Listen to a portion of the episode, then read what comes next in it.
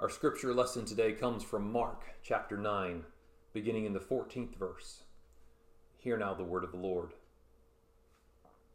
When they came to the disciples, they saw a great crowd around them, and some of the scribes arguing with them. When the whole crowd saw him, they were immediately overcome with awe, and they ran forward to greet him. He asked them, What are you arguing about? Someone from the crowd answered him, Teacher, I brought you my son he has a spirit that makes him unable to speak. And whenever it seizes him, it dashes him down, and he foams at the mouth and grinds his teeth and becomes rigid. I asked your disciples to cast it out, but they were unable to. He answered them, You faithless generation, how much longer must I be among you? How much longer must I put up with you? Bring the child to me. And they brought the boy to him. When the spirit saw him, immediately it convulsed the boy, and he fell to the ground and rolled about, foaming at the mouth. Jesus asked the father, How long has this been happening to him? And he said to him, From childhood. It has often cast him into the fire and into the water to destroy him. But if you are able to do anything, have pity on us and help us. Jesus said to him, If you are able all things can be done for the one who believes. Immediately the father of the child cried out, Lord, I believe. Help my unbelief. When Jesus saw that the crowd came running together, he rebuked the unclean spirit, saying to it, You spirit that keeps this boy from speaking and hearing, I command you come out of him, and never enter into him again. After crying out and convulsing, he trembled. It became it came out, and the boy was like a corpse, so that most of them said, He is dead. But Jesus took him by the hand and lifted him up, and he was able to stand. When he had entered into the house, the disciples asked him privately, Why could we not cast it out? And he said to them, This kind can only come out through prayer. This is the word of God for the people of God. Thanks be to God a, a lot of academic space has been given to to whether this boy what his actual calamity was whether he he was actually possessed or, or if it wasn't something more akin to modern day epilepsy i don't think that's actually a problem for the scripture.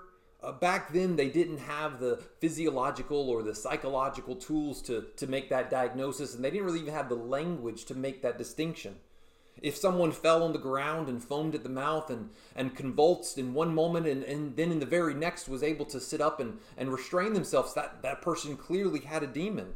Mental disease and disorder was often conflated with possession. And it wasn't just even in the Bible, that's how the world saw it. There's a there's a work from uh, 217 uh, where it describes a, a mother appealing to the goddess, uh, to the god Apollo, to, to come and, and rescue her son from demon possession. He had, uh, quote, the demon had driven her son into the desert alone, sullen and withdrawn. It had robbed him of his voice, replacing it with something deeper and hollow. It had aroused in him an unnatural fixation upon the neighbor's daughter. It seemed at that time a lot of 12 to 17 year old boys had a, had a possession come upon them. In the 19th century, the locus of, of possession and mental or disorder actually moved towards women. Uh, hysteria at that point was the in vogue term. It comes from the Greek word meaning uh, uterus. The treatment for which, by the way, was to be locked into an insane asylum and given cocaine. Just so you know, ladies, if you had the fortune or maybe misfortune, I don't know, to be born a few centuries before, and you had a, a moment of midlife crisis or some minor bouts of depression, you would have been locked away for three months, coked out in some kind of mid century version of med spa. Now you're given a Lexapro and sent back to work. Not everything advances, I guess. What I'm saying is that this story uh, is unnerving, but it's very applicable to who we are. I think it's proud, profoundly relevant for today's world. Or maybe said because it is so strange and unnerving it is so relevant to where we are. Mark begins by telling us that Peter, James, John, and Jesus come down from the Mount of Transfiguration. There they had been Christ had, had shown us his full splendor, the holy glory of God shining before his disciples. It was a retreat, a bit of solace, a, a time of communion and getting away before his final trial began. Here he is in the beginning of in the middle of chapter 9 and he's he's coming down that mount of transfiguration and he is just about to ascend to the Mount Calvary. Between the mountain of glory and the mountain of suffering, between the mountain of light and the mountain of darkness, there is the valley of human existence. There is that place of human misery. And there, in the rub and rabble of life, Jesus finds a faithless generation the disciples, the crowds, the scribes, the fathers, all clamoring, confronted by their failures and inabilities. And at the center of this whirling mass is a very sick boy, which I think helps explain the situation and the nervousness. We today was uh, supposed to be Family Sunday in church. Uh, our children had been working on leading us in worship. Asia and uh, uh, Elizabeth Wyckoff had been planning a special that they had worked out. Uh, it would have been a great time, uh, but it would have also meant that that your children would have been sitting next to you in worship. And so that means for those of you who are parents or those of you who are easily distracted, you would have been in the auditorium and you would have been listening to me with with half a mind, and the other mind would be be watching them throw crayons and, and bicker amongst themselves. It would have been a great illustration for the way that our children grab our attention. Uh, I know even as I'm recording this, some of you are, are in your living rooms fighting and, and bickering with one another. Ironically, I'm talking about children being a distraction, and, and at that point in, in my life, right now when I'm recording, my own children decided to have a major minor calamity. So we're back now and i was talking about the ability of children to, to grab our attention. That that is never more the case than than when they are sick. You know the, you have a, a sick child in the middle of a room and all of a sudden everyone is is focused right there. They're they're so innocent and cute sometimes but but there in their small bodies is contained our future my retirement I need my kids to be okay because I'm getting to that point in life where I know I'm not going to be okay. I need them to be well and, and fruitful so that, that when I am not, they can take care of me. It's right there in that moment that we can see the Father's anxious worry. We can hear the heart of the story the psychologist, uh, psychiatrist, psychologist Erik Erikson, uh, excuse me, distinguished between fear and anxiety. Fear, he said, was the apprehension from some isolated and recognizable danger. You see a spider in the corner and you are afraid, as all rational and intelligent people should be. Anxiety is something different. Erikson called anxiety a diffuse tension without an avenue for defense you know in that moment when anxiety starts bubbling and churning up your your body has the fear response cooking. Uh, your nervous system is engaged. Your hypothalamus starts pumping out cortisol. Your your blood pressure goes up. Your heart starts thumping. And there's not a spider anywhere to be seen. I, okay I, I realize there are other things in the world other to be afraid of than spiders but but that's not the point. The point is that's anxiety that, that's that body's natural response run haywire. Barbara, uh, Brene Brown, excuse me, offers some helpful link here between anxiety and blame. You see, when we start feeling anxious, we oftentimes instinctually, reactively start to blame others. Those empty shelves in the grocery store makes us angry, and that makes us angry, excuse me, it makes us anxious, and that makes us angry at all the people who, who gathered and uh, stockpiled the meat. Those people shouldn't be doing that, but but and this is Brown's point, when that response, that blame response kicks in, you miss out on an opportunity of growth. You to figure out why why why you're anxious to start with. And I think that's what Jesus does in, in the moment of this story.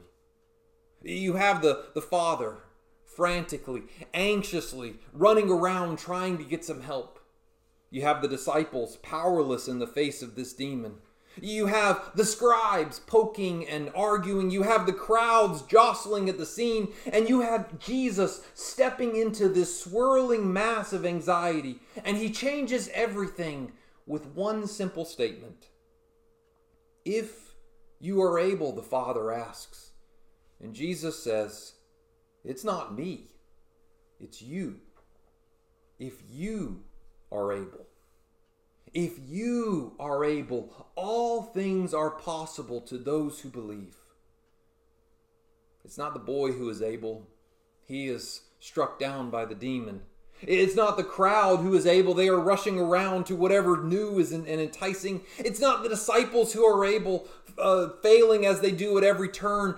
It is the Father, who in that moment when he is confronted by his failures, he is able to separate himself from all of those other characters in that anxious mass and be honest.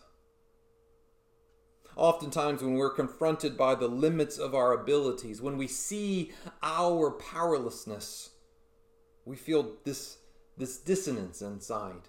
We feel this pain and this shame. And in response to that uncomfortable, painful feeling, we will lie and cheat and rationalize and justify and ignore. Those two people in your neighborhood who has all of the toilet paper and you can't go buy anything, they are rationalizing their own feelings to justify their greed.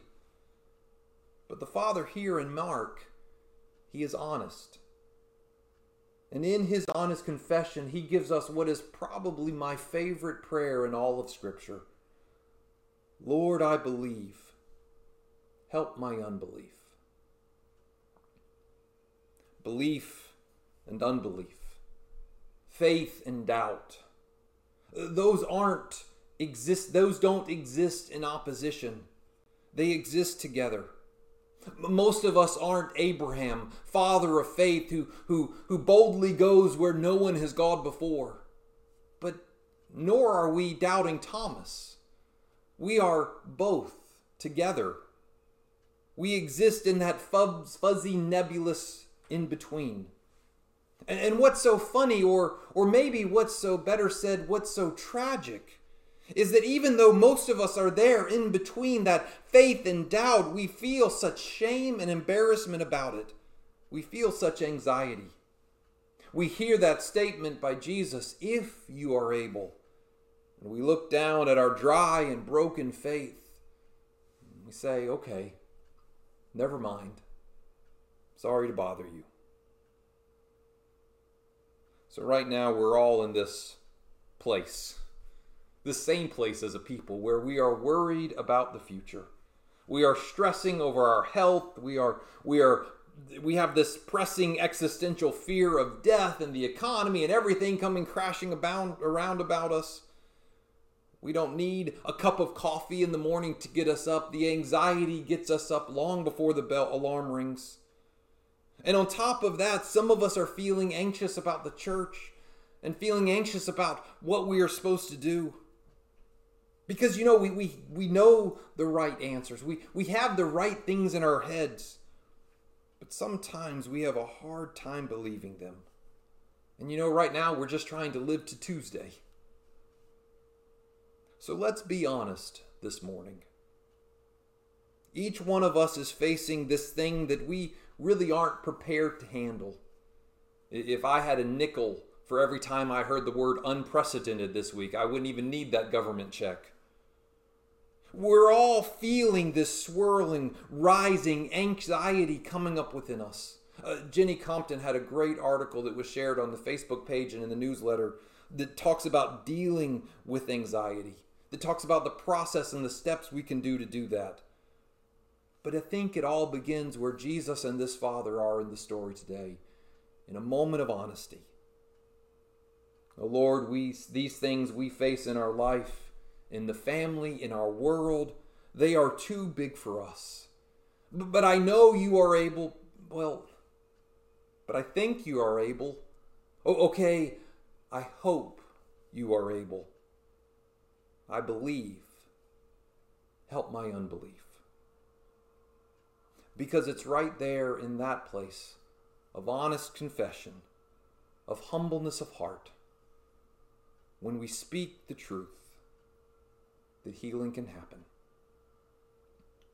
Let us pray. And now, O Lord, may your healing spirit come upon us who are broken and undone, who don't know where to go. May your light shine and give us a path forward. Amen.